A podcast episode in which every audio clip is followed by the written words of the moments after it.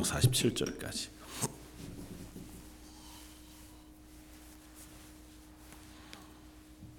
자, 였으면 우리 한 목소리 같이 한번 봉독하겠습니다. 42절입니다.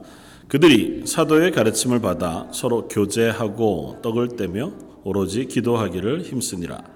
사람마다 두려워하는데 사도들로 말미암아 기사와 표적이 많이 나타나니 믿는 사람이 다 함께 있어 모든 물건을 서로 통용하고 또 재산과 소유를 팔아 각 사람의 필요를 따라 나눠주며 날마다 마음을 같이 하여 성전에 모이기를 힘쓰고 집에서 떡을 떼며 기쁨과 순전한 마음으로 음식을 먹고 하나님을 찬미하며 또 온 백성에게 칭송을 받으니 주께서 구원받는 사람을 날마다 더하게 하시니라. 아멘. 어, 얼마 전에 작년 이제 12월 말에 우리 청년들하고 선교팀에서 페루를 다녀 어, 왔었습니다. 어, 저도 페루를 갔다 아, 올 때에 어, 가는 그 내내 이제 준비하는 것 중에 걱정은 고산병에 대한 걱정이었습니다. 그러니까 페루 어, 그 쿠스코 지역 어, 성교사님 사역하고 계신 그 지역, 특별히 이번에 청년들이 가 사역했던 지역은 더 높지만 3,500m가 높고 4,000m가 넘는 고지여서요. 보통 사람들이 올라가면 이제 고산병이라는 것 때문에 많이 고생을 하고 또 그것 때문에 힘들어 하게 되는 어, 경우들이 많이 생겨서 그 고산병을 대비한 약들을 보통은 이제 먹고 또 그것을 가지고 가게 되었습니다. 근데 그 약들을 가지고 가는데 어떤 그걸 하면 처음 알았어요. 인터넷을 서치하고 뭐 이렇게 하다가 보니까 어, 고산을 등산하는 사람들이 그 고산병 약뿐만 아니고 고산병에 도움이 되는 약으로 비아그라와 같은 약을 가지고 간다는 거예요. 그래서 어, 뭐 이렇게 설명들을 쭉 해놨는데 어쨌든 그게 효과가 있다는 겁니다. 그래서 고산을 등반하시는 분들은 이제 그런 것들을 처방받아서 가서 사용을 많이 한다. 가지고는 갔으나 먹지는 않아도 되어서 참 다행이긴 했는데요. 어, 그런 것들이 좀 있습니다. 사실은 그 약은 고혈압 약으로 맨 처음에 개발이 됐다고 해요. 고혈압 약으로 개발이 돼서 임상 실험 도중에 뜻밖의 다른 효과가 있는 것을 발견하고 요즘은 고혈압 약으로는 안 팔리는 것 같고요. 그 다른 효과 때문에 그 약을 이제 구매하고 팔리고 있는데 그것과도 또 다른 전혀 뜻밖의 그 장소에서 고산을 등반하는 사람들이 그 약을 사용한다고 하는 얘기를 듣습니다.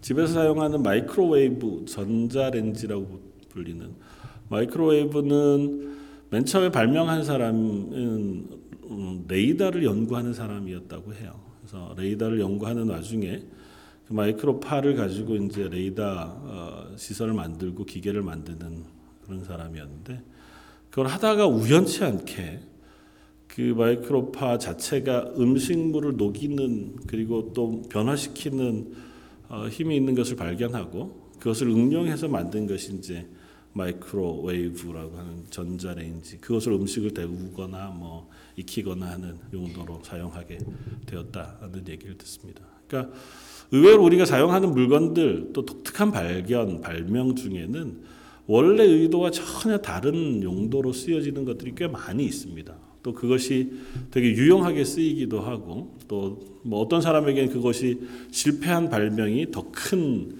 부를 가져다 주거나 명성을 가져다 주게 된 경우들도 없지 않죠.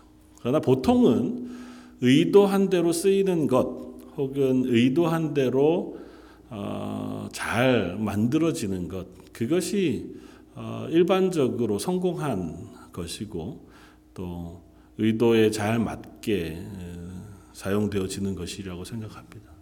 하나님께서 교회를 세우셨을 때 하나님 교회를 세우시고 교회를 통하여 어떤 일을 하고 싶으셨을까 아니면 무엇을 기대하셨을까에 대한 이야기를 한번 해보고자 합니다.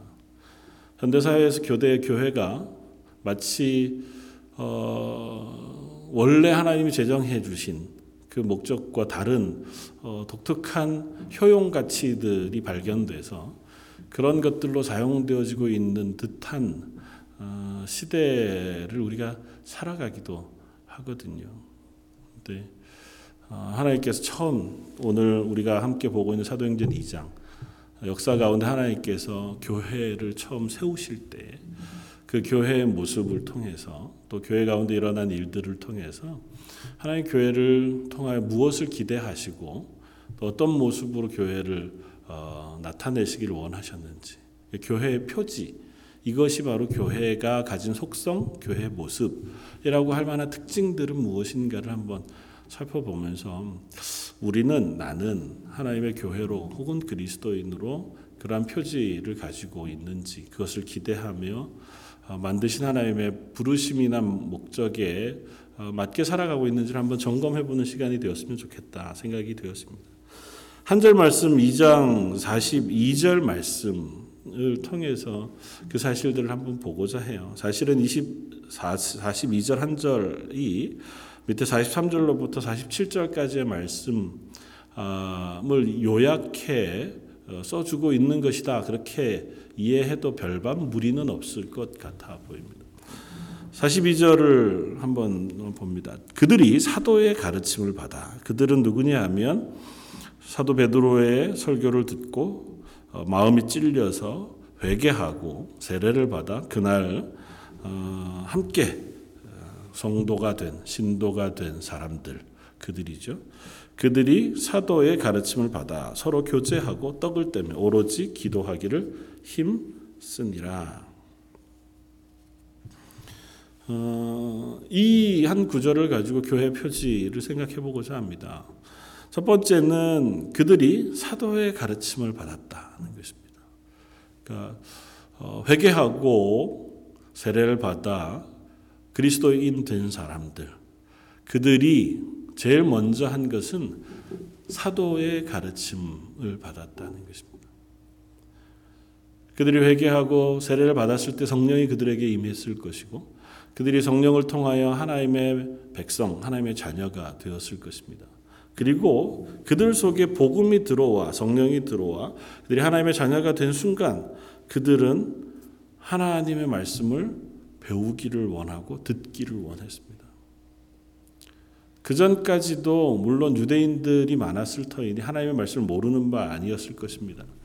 율법을 잘 알고 있었던 사람들이고 어쩌면 호기심 혹은 또 다른 이유 때문에 유대인의 자리에 오고자 했던 외, 외국인들도 있었을 터이니까 그들이 하나님의 말씀을 전혀 몰랐다거나 말씀을 듣기를 원하지 않았다거나 뭐 가르침 받기를 원하지 않았다 그렇지는 않았을 거예요. 그럼에도 불구하고 성령이 그들에 임하여 그들이 하나님의 자녀가 된 그 순간 그들이 제일 먼저 하나님을 알고자 하는 열망이 일어났다는 것입니다.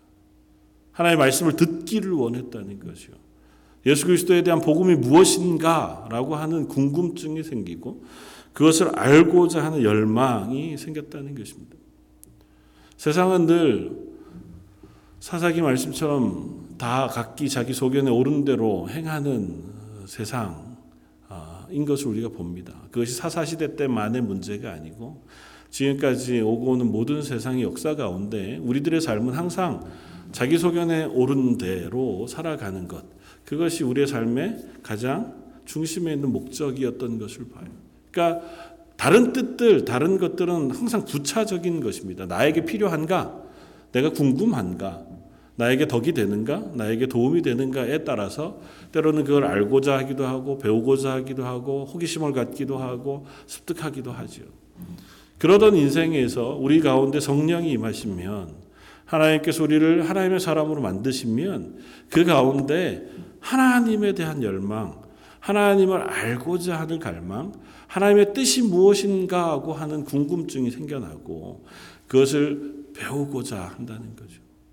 교회가 제일 먼저 제일 먼저 모인 사람들에게 일어났던 것은 그 사도들을 통하여 예수님의 이야기를 듣고자 하는 것이었습니다.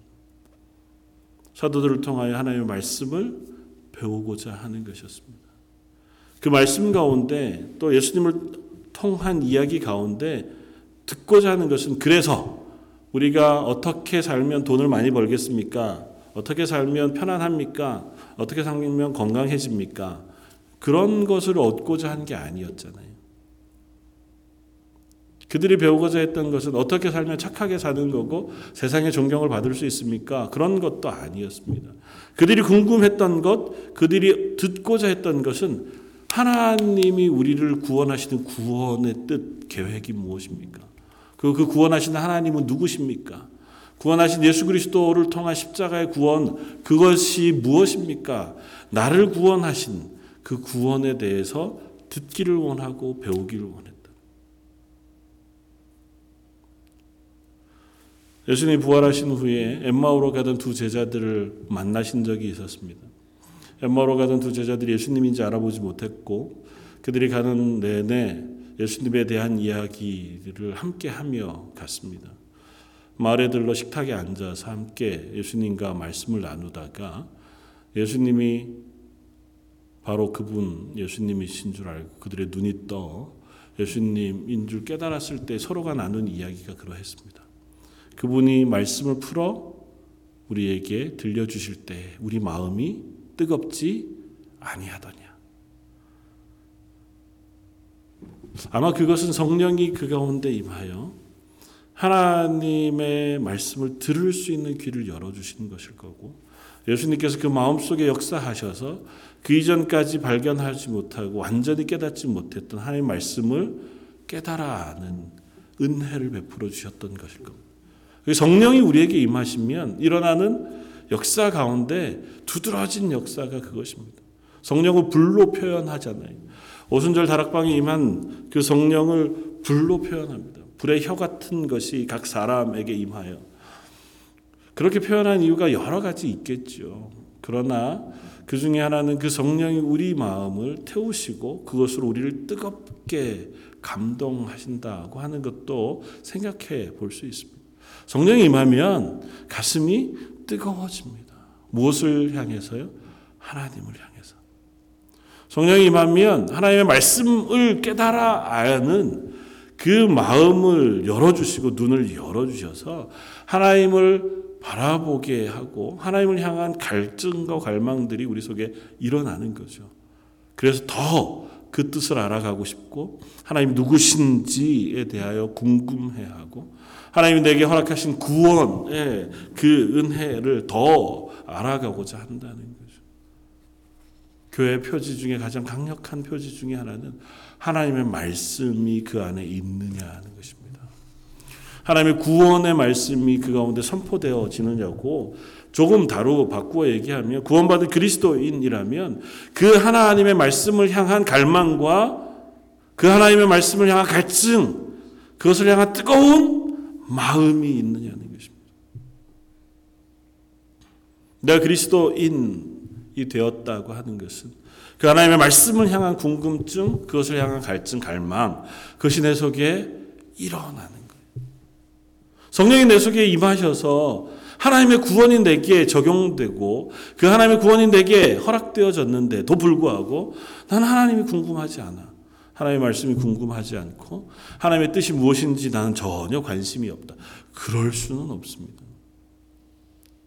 교회가 된 이상 하나님께서 우리를 교회가 되게 한 순간부터 우리 속에는 성령이 우리와 하여금 하나님의 말씀을 향하여 기갈하게 하고 갈증하게 하고 그것을 향하여 소망하게 한다고.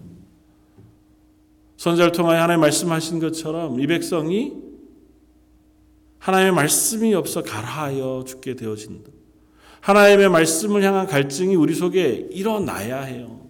그것이 없어도 괜찮은 인생일 수는 없습니다. 이스라엘이 그렇지 않았습니까? 그들은 하나님의 말씀이 별로 중요하지 않았습니다. 마치 이방 민족들처럼 하나님이 그들의 하나님임에도 불구하고 그들에게 하나님의 말씀이 있었음에도 불구하고 심지어 예수 그리스도께서 그들에게 오셔서 하나님의 구원의 이야기를 들려주시고 그 구원을 그들에게 허락하심에도 불구하고 그들에게 그 하나님의 말씀 별로 갈망되어지는 알고자 하는 열망이 없었습니다. 그들은 죽어 있었고 그들에게는 생명이 없었습니다. 생명이 일어난 곳마다 하나님께서 그들에게 구원을 허락하신 곳마다 하나님의 말씀을 향한 갈증과 갈망이 있었고 그것으로 인하여 초대 교회들이 이 예루살렘 교회뿐만 아니라 사도 바울이 세운 모든 교회들마다 모여 하나님의 말씀 듣기를 힘썼고 그 하나님의 말씀을 배우기를 애썼습니다. 하나님의 말씀을 해주기를 갈망했고 그 하나님의 말씀을 향한 갈망과 갈증을 가지고 그들이 모이기를 힘썼다고 하는 사실을 들려줍니다. 초대교회에서뿐 아니라 세계 부흥사에 대한 기록들을 쭉 우리가 읽어봅니다. 뭐 신대원에서도 그 과목들을 계속 배우니까요. 성령의 역사가 임하고 부흥의 역사가 일어났던 그 곳곳마다 제일 먼저 일어나는 것은 하나님의 말씀을 향한 갈망이었습니다. 평양대부흥 운동 때 말씀 사경회라는 것이 일어났고 그 말씀 사경회의 말씀을 듣기 위해서 먼 시골에서 자기가 그동안 먹을 쌀을 등에 지고 일주일, 이주일을 걸어와서 일주일, 이주일 동안 거적대기 있는 그 집회 장소에서 밥을 해 먹으면서 말씀을 듣고 말씀을 사모하는 일들이 그때의 평양에서 서울에서 일어났었다는 기록들을 우리가 읽습니다. 다른 것이 중요하지 않아요. 내가 한 달을 내 집을 비우고 오더라도 그 말씀이 내게 너무 소중하기에 그 말씀을 향한 갈망이 일어난다는 거예요. 내가 먹을 것을 다 싸질모 그먼 거리를 힘써 걸어와도 그 말씀을 들을 수 있다면 난 그것으로 족하다. 그 말씀을 향한 갈망이 우리들에게 일어 나느냐는 것입니다. 저 여러분들이 하나님의 사람이라면 우리 속에 하나님의 말씀을 향한 갈망이 분명히 있습니다. 덮어두지 말고 그 말씀을 향한 갈망이 우리 속에 풍성해지기를 그리고 그 갈망을 내 속에서 온전하게 확인할 수 있도록 말씀을 묵상하는 자리에 서고 그 말씀을 듣는 자리에 서고 말씀을 읽는 자리에 서는 저 여러분들이 되어야 할 것입니다. 성령 우리 가운데 거하셔서 그 말씀을 깨닫게 하시면 비로소 그 말씀이 내 인생의 길이 되고 빛이 되고 그 길을 따라 걸어갈 담대한 은혜가 부어지는 줄 믿습니다. 우리는 사실 자주 착각합니다. 내가 하나님의 말씀을 잘 알고 있다. 이미 이 세상을 살아가는데 필요한 정도쯤의 말씀, 내가 구원받는데 필요한 정도쯤의 말씀은 알고 있다고 착각하고 있는지 모릅니다. 평생을 말씀을 연구하고 설교하신 목사님 또 제가 처음 신대원 갔을 때 김희보 교수님이라고 세계 구약학회 굉장히 거장이었던 목사님 이미 은퇴하셔서 나이가 80이 되신 그 어른이 한 주에 한 번 딱 오셔서 강의를 하셨어요. 아, 올해가 내 강의의 마지막인지 모르겠습니다. 그렇게 말씀하시면서 3시간, 4시간 연, 연속으로 강의하시는 강의를 하셨는데 그걸 들으면서 얼마나 놀랍든지요. 창세기부터 계시록까지의 말씀을 자유자재로 오가시면서 그 말씀들을 뚫어 이렇게 이야기해 주시고 그것을 풀어 주시는 너무 놀라운 은혜가 있습니다. 그럼에도 불구하고 목사님 말씀은 그래도 하나님의 말씀을 다 알지 못하겠다는 겁니다. 여전히 하나님의 말씀은 너무도 놀라운 비밀들이 많고 그 말씀을 온전히 깨달아 아는 데는 한없이 부족하더라는 겁니다. 미국의 예일대, 프린스턴대 그 넓은 도서관, 전 세계에서 가장 장서가 많다는 그 도서관 안에 몇백만 권이 넘는 책들이 성경을 해석하고 이해하고 그것을 중심으로 써 놓은 논문들로 가득 차 있습니다. 여전히 성경을 이해하기 위한 숱한 수고들이 일어나고 있습니다. 하나님의 말씀은 우리가 다 알 수 없을 겁니다. 그럼에도 불구하고 신비로운 것이어서 하나님의 말씀은 정말 그를 금방 깨우치 아니 그를 잘 알지 못하신 어르신이라 해도 그 말씀의 지혜로운 자리에 설 수 있는 은혜가 있는 줄 알고 말씀을 전혀 잘 읽을 수 없는 어린 아이라 할지라도 그 말씀 가운데 허락하신 그 놀라운 비밀들을 깨달아 알 수 있는가 하면 아무리 지식이 많으니라 하더라도 그 하나님의 말씀을 온전히 깨닫지 못하고 엉뚱하게 자기의 뜻대로 해석하는 일도 비일비재하는 것을 봅니다. 저 여러분들에게 하나님의 말씀을 향한 갈망이 있기를 원하고 그 말씀을 통한 은혜가 저와 여러분들의 삶을 채워가는 그 그와 같은 일들이 일어나길 원합니다. 오늘 말씀은 계속해서 이렇게 얘기합니다. 그들이 사도의 가르침을 받아 서로 교제하고 교제한다고 하는 것만큼 우리가 잘하고 있는 게 없는 것 같아 보이는 보통은 어, 교제하는 교회 에클레시아라고. 교제하는 것은 무엇을 이야기하는 걸까요? 같이 오늘 본문 뒤에도 나오지만 오늘 본문 밑에 43절 이하에도 나오지만 함께 떡을 떼고 음식을 나누고 친교하고 즐거워하고 기뻐하는 것. 그렇습니까? 굳이 오늘 성경에서 그들이 모여서 가르침을 받아 서로 교제한다고 하는 표현을 하고 그 밑에 연결해서 이렇게 했습니다. 44절 믿는 사람들이 다 함께 있어 모든 물건을 서로 통용하고 또 재산과 소유를 팔아 각 사람의 필요를 따라 나눠주며 날마다 마음을 같이하여 성전에 모이기를 힘쓰고 집에서 떡을 떼고 기쁨과 순전한 마음으로 음식을 먹고 하나님을 찬미하며 온 백성에게 칭송을 받았다. 교제하는 것은 분명히 모여서 함께 음식을 나눈 것을 포함하고 있는 것 같아요. 식사를 함께 하면서 삶을 나누는 것, 서로가 서로 교제하는 것. 그런데 여기서 교제한다고 하는 표현은 훨씬 더 깊은 관계를 내포하고 있습니다.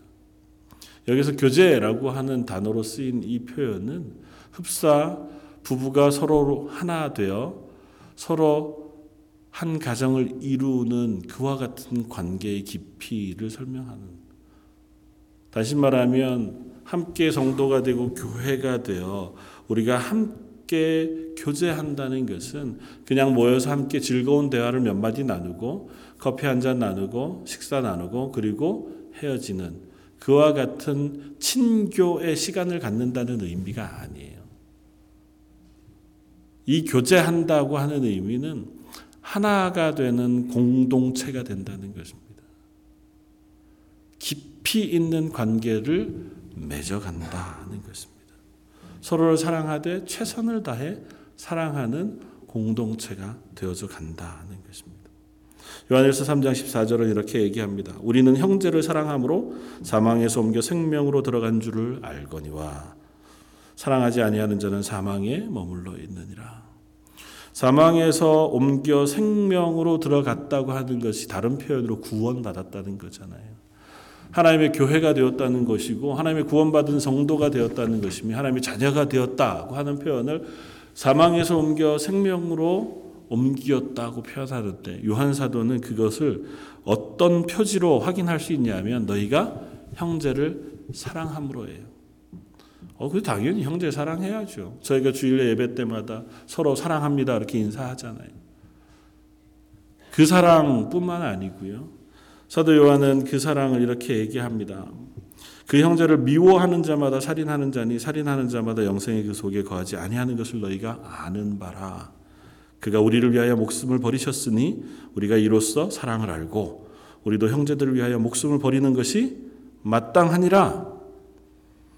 누가 이 세상의 재물을 가지고 형제의 궁핍함을 보고도 도와줄 마음을 닫으면 하나님의 사랑이 어찌 그 속에 거하겠느냐. 자녀들아, 우리가 말과 혀로만 사랑하지 말고 행함과 진실함으로 하자. 교제는 이것을 의미합니다. 내 생명을 주어도 아깝지 않을 만큼 그를 사랑하는 것. 그런데 나를 사랑하는 사람을 사랑하는 것은 이방인도 하는 거라고요. 세리들도 하고 세상 사람들도 하는 것입니다. 하나님의 나라 사람이 아니어도 하나님의 성령을 받은 그리스도인 하나님의 교회가 되지 않아도 나를 사랑하는 사람은 얼마든지 사랑해 줄 수 있습니다. 그러나 교회는 하나님께서 우리를 교회로 부르신 이상 우리에게 명령하신 것은 원수도 사랑하라는 것입니다. 누가 내 이웃입니까? 고 묻는 이들에게 원수라 할지라도 우리가 한 공동체 안에 있을 때 그가 내 사랑을 받을 이웃이라고 하는 사실을 예수님이 가르치시잖아요. 교제한다는 것은 그것을 의미합니다. 그래서 초대교회가 서로의 물건들 다 팔아 교회 앞에 놓고 서로 유무상통하면서 나누어 주고 또한 서로를 위하여 기도해 주고 함께 살아가는 일에 힘썼습니다. 물론 시간이 지나가고 생활이 복잡 다단해져 가면서 그러한 공동체를 더 이상 우리가 유지하기는 쉽지 않죠. 또 그것만이 전부는 아닐 것입니다. 그래도 우리는 흡사하게라도 그 교제의 깊이, 그 관계의 깊이 안으로 나아가기 위해서 애쓰고 수고할 필요가 있습니다. 그리고 그렇게 하기 위해서 우리 가운데 성령의 은혜가 필요합니다.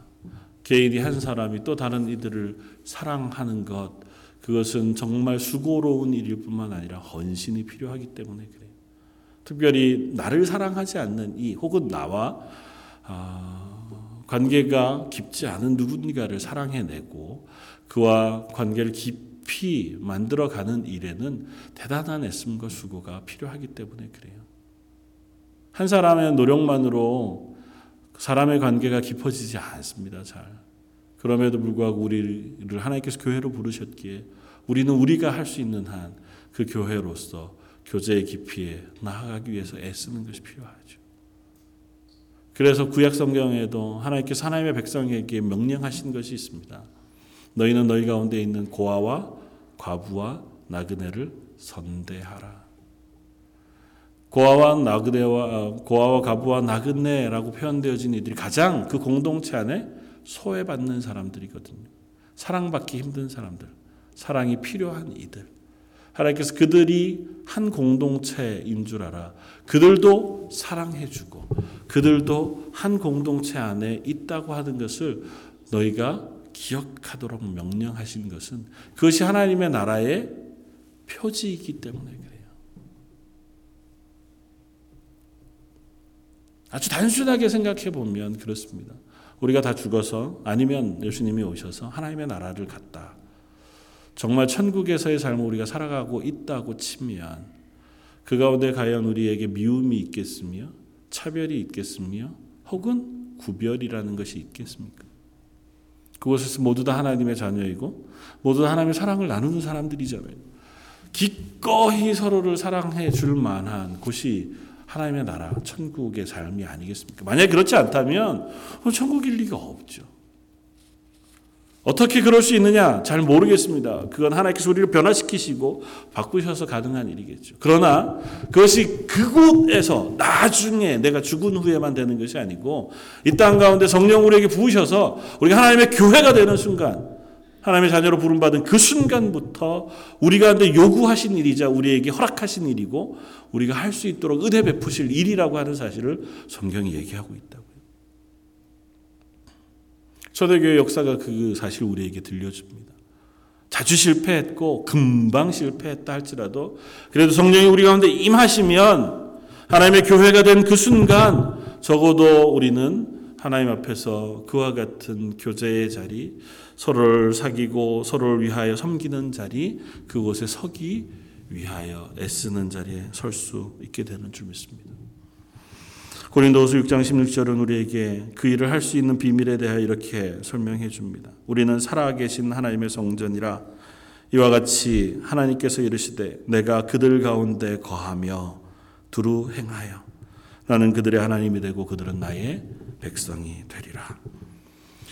하나님께서 우리 가운데 거하여 두루 행하셔서 우리와 하여금 하나님의 성전이 되게 하신다는 것입니다.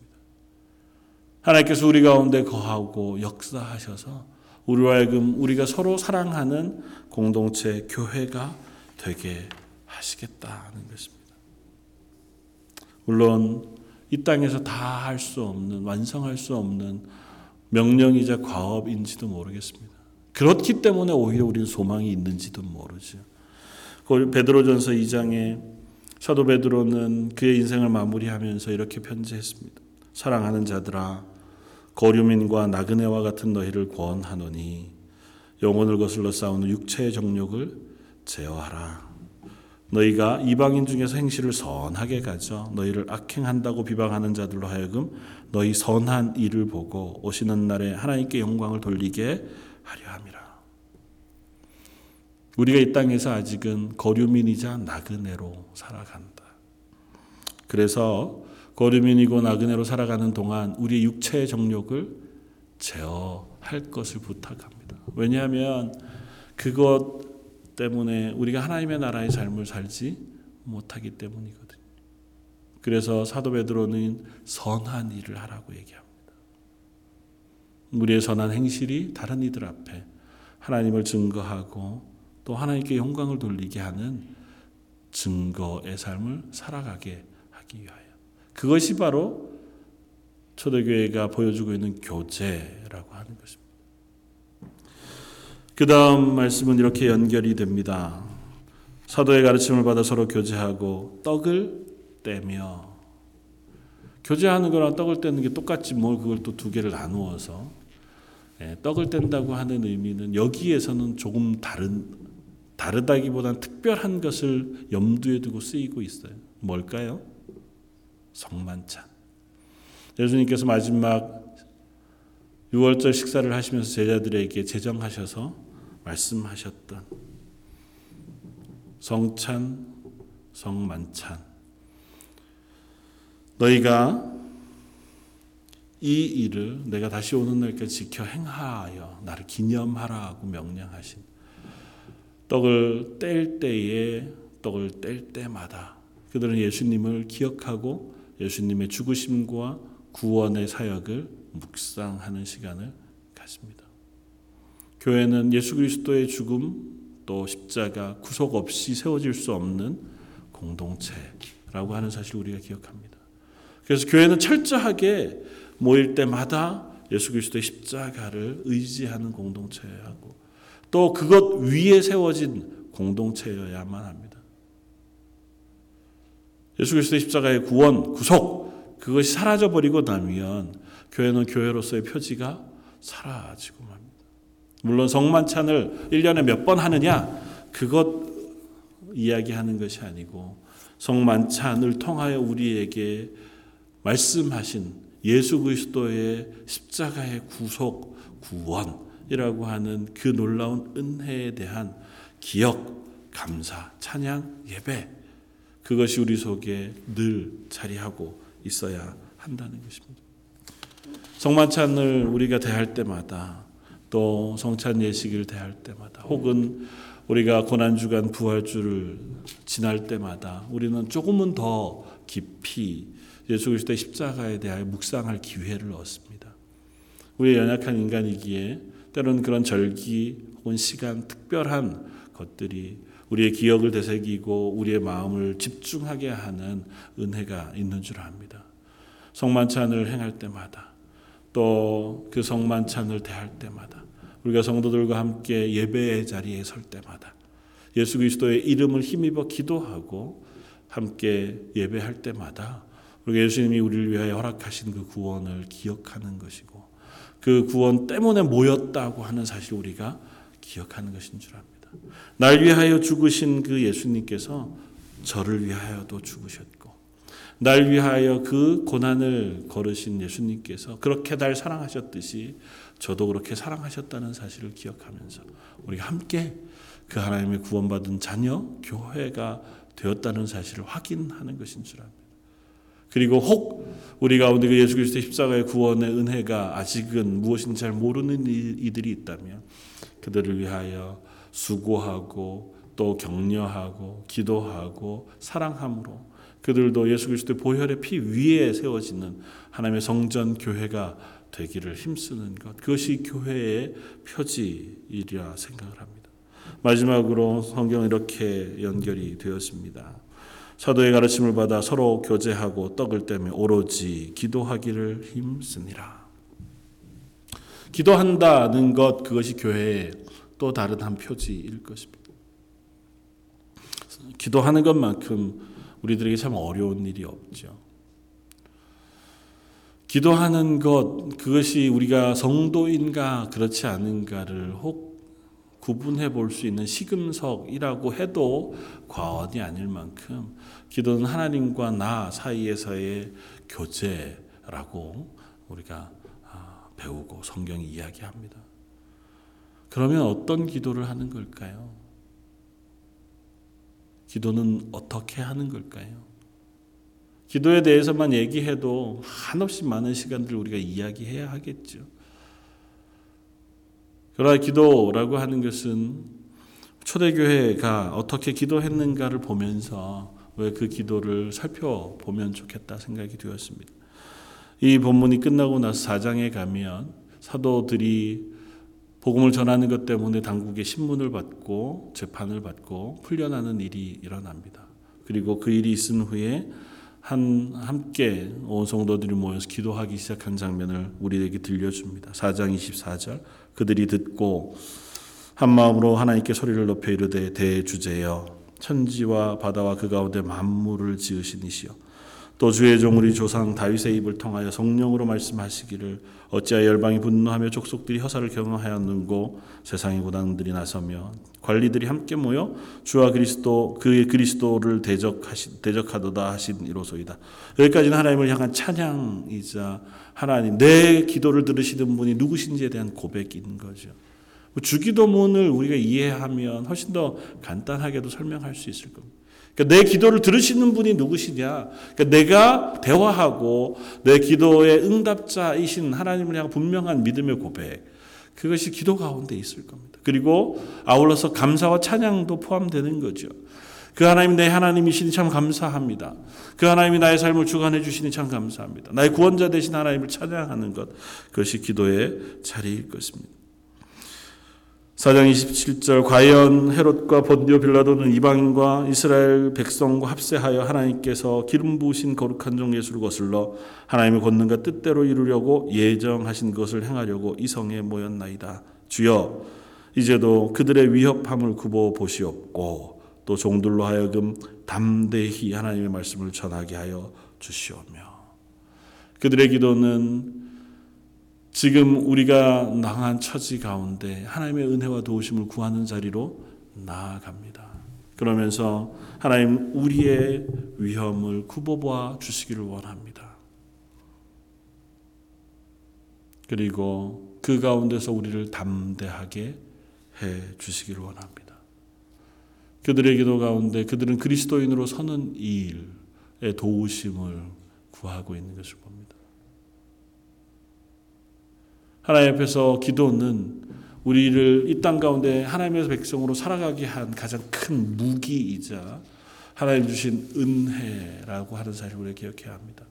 예수님께서 이 땅에 함께 거하시다가 제자들에게 허락해 주신 가장 놀라운 비밀 그리고 은사가 기도할 수 있는 은혜입니다.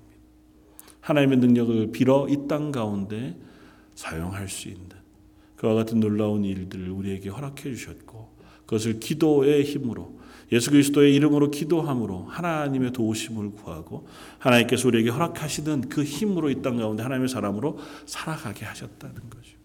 우리의 기도는 그런 의미에서 나뿐 아니라 우리의 가정, 교회, 나아가서 우리 주변에 있는 이들과 전 세계 모든 하나님의 사람들 혹은 하나님을 알지 못하는 세상을 향하여 기도할 수 있습니다. 하나님의 도우심 필요한 모든 자리, 또 하나님의 능력을 필요로 하는 모든 자리를 위하여 우리는 기도할 수 있습니다. 우리가 기도하는 일에 수고하고 기도하는 시간 속에 우리가 서지 못하면 우리가 사실 기도할 내용이 별로 없어요. 난 그냥 뭐 이 정도면 하나님이 주신 은혜로 충분히 잘 살고 있는 것 같고 뭐 조금씩 조금씩 도움은 필요하지만 그러나 뭐 내가 사는 것까지 굳이 하나님의 도우심을 구하느라고 맨날 기도하는 것도 좀 죄송하고 그러다 보니 날 위한 기도도 그렇게 많지 않고 뭐 자녀들도 이만하면 그냥 자기들 애써서 수고하고 잘 사는 것 같고 아니요 우리들의 기도가 필요한 것이 너무 많습니다. 우리 주변에 하나님의 도우심이 필요로 하는 사람들이 너무 많습니다. 성도는 그들을 위하여 기도하도록 세우신 하나님의 사람들인 것을 잊지 말아야 합니다. 사도들이 붙잡혔다 돌아왔을 때 그들이 가장 먼저 구한 기도가 다른 것이 아니고 하나님 우리에게 하나님의 말씀을 담대히 전할 수 있도록 해 주십시오. 라고 하는 기도였던 것을 우리가 기억합니다. 여전히 세상 가운데 하나님 믿는 것 때문에 고난받는 이들이나 하나님을 알지 못하는 이들 혹은 하나님의 교회가 당하고 있는 위협이나 도전들 아니면 스스로가 상하고 썩어져서 넘어지고 있는 숱한 일들 하나님은 우리에게 그것을 위하여 기도하게 하시기를 원하시는 줄 압니다. 내가 바꿀 수는 없다 할지라도 하나님은 그 일을 하실 수 있으니 하나님의 도우심을 구하고 하나님의 은혜를 사모할 때에 하나님은 일하시고 하나님은 역사하시라고 믿습니다. 뒤이어서 손을 내밀어 병을 낫게 하시옵고 표적과 기사가 거룩한 종 예수의 이름으로 이루어지게 하옵소서 하니라. 그들은 손을 내밀어 병을 낫게 해 주시기를 구하였습니다. 성도들의 연약함이나 혹은 이 표적과 기사를 통하여 예수 그리스도의 이름이 드러나고 그 구원이 확산되기를 위하여 기도했습니다. 저와 여러분들의 기도도 그와 같기를 원합니다. 하나님 우리가 기도하기 전에 우리의 필요를 아신다고 말씀하셨습니다. 그럼에도 불구하고 우리에게 기도라고 하는 놀라운 은혜와 능력을 주신 것은 그 기도를 통하여 하나님의 능력이 이 땅 가운데 일어나고 그 하나님의 능력을 우리가 더불어 이 땅 가운데 하나님의 교회가 되고 하나님의 사람이 되어져 갈 수 있기 때문에 줄 믿습니다. 저와 여러분들이 하나님의 사람으로 살아갈 수 있는 것 연약한 우리들이 하나님의 뜻대로 살아갈 수 있게 되어지는 것. 저와 여러분들의 그 연약한 모습과 연약한 심정에도 불구하고 저희를 하나님의 교회가 되게 하시는 것은 하나님의 은혜이자 하나님의 능력인 줄 믿습니다. 그리고 그것은 사모하는 이들에게 부어주시는 하나님의 은사이기도 한 줄 믿습니다. 저희가 기도할 때마다 하나님 저희가 하나님의 교회가 되고 싶습니다. 저에게 하나님 담대함을 허락해 주십시오. 성령의 은혜와 은사를 부어 주십시오. 그리하여 하나님 뜻대로 살아갈 수 있는 하나님의 사람 되게 해 주십시오. 그 갈망이 저와 여러분들에게 있기를 원합니다. 욥기에서 욥은 그 하나님을 만나 뵙기를 얼마나 갈망했는지 모릅니다. 욥은 하나님 앞에 이렇게 고백합니다. 내가 어찌하면 하나님을 발견하고 그의 처소로 나아가랴. 기도라고 하는 것은 그 하나님의 처소 앞에 나아가는 것이라고 얘기하잖아요. 하나님 열어놓으신 그 휘장 앞에 담대히 나아가 그 지성소에 들어가는 것이라고 히브리서는 표현합니다. 그 하나님의 지성소에 들어가기 위해서 그 하나님과 교제하는 자리에 나아가기 위해서 하나님의 응답을 듣기 위해서 구약의 숱한 믿음의 사람들 그토록 갈망하고 애써왔던 소망이기도 했습니다. 여호와의 산에 오를 자 누구며 그 거룩한 살, 곳에 설 자가 누구냐? 시편 24편의 고백은 간절함의 기도이기도 하고 고백이기도 합니다. 하나님의 말씀을 듣기를 원합니다. 하나님 앞에 설 수 있었으면 좋겠습니다. 그 은혜를 저와 여러분들에게 허락해 주셨습니다. 예수 그리스도를 통하여 하나님을 향하여 나아간 휘장을 찢으시고 우리에게 그 성수 앞에 담대히 나아갈 은혜와 은사를 부으셨습니다. 그 특권을 놓치지 않는 저와 여러분들이었으면 좋겠습니다. 내가 하나님께 나아갑니다. 하나님 제게 하나님의 뜻을 깨달을 수 있게 해주십시오. 하나님이 내게 열어놓으신 길들을 볼 수 있는 눈을 주십시오. 그 길을 걸을 수 있는 은혜와 능력을 주십시오. 저희가 하나님의 뜻을 구할 때에 저희가 그 하나님의 뜻대로 살아갈 수 있는 힘과 능력을 얼마든지 부으시겠다고 약속하신 그 능력을 저희가 체험하고 그것으로 인하여 저와 여러분들의 삶이 우리 주변에 있는 하나님을 알지 못하는 이들에게 하나님을 드러내는 그와 같은 삶 살아가는 하나님의 교회가 되기를 주님의 이름으로 축원을 드립니다. 한번 같이 기도하겠습니다. 말씀을 생각하면서 한번 기도하기를 원합니다. 가르침을 받고 교제하며 떡을 떼고 기도하기를 힘썼던 초대교회처럼 하나님 저도 하나님의 말씀을 향한 갈망 그 하나님의 은혜 가운데 성도를 사랑하고 이웃을 사랑하며 또한 나아가 원수를 사랑하기까지 하나님의 사람으로 서게 해 주시고 예수 그리스도의 보혈의 피를 의지하여 하나님의 능력으로 하나님의 교회가 되게 해 주십시오. 그렇게 기도하는 이 시간 함께 입을 열어 그렇게 함께 기도하기를 소원합니다. 기도하시겠습니다. 감사합니다. 저희에게 예수 그리스도의 보혈의 피를 우리여 하나님의 자녀가 되게 해주시고 저를 알금 성령을 의지하여 하나님의 말씀 깨닫는 자리에 서게 하시고 그 말씀을 통하여 하나님의 인도하시는 길대로 걸어갈 수 있는 하나님의 자녀가 되게 하여 주시고 감사합니다. 저희는 약하고 부족할지라도 하나님 저희들에게 허락하신 그 은혜로 인하여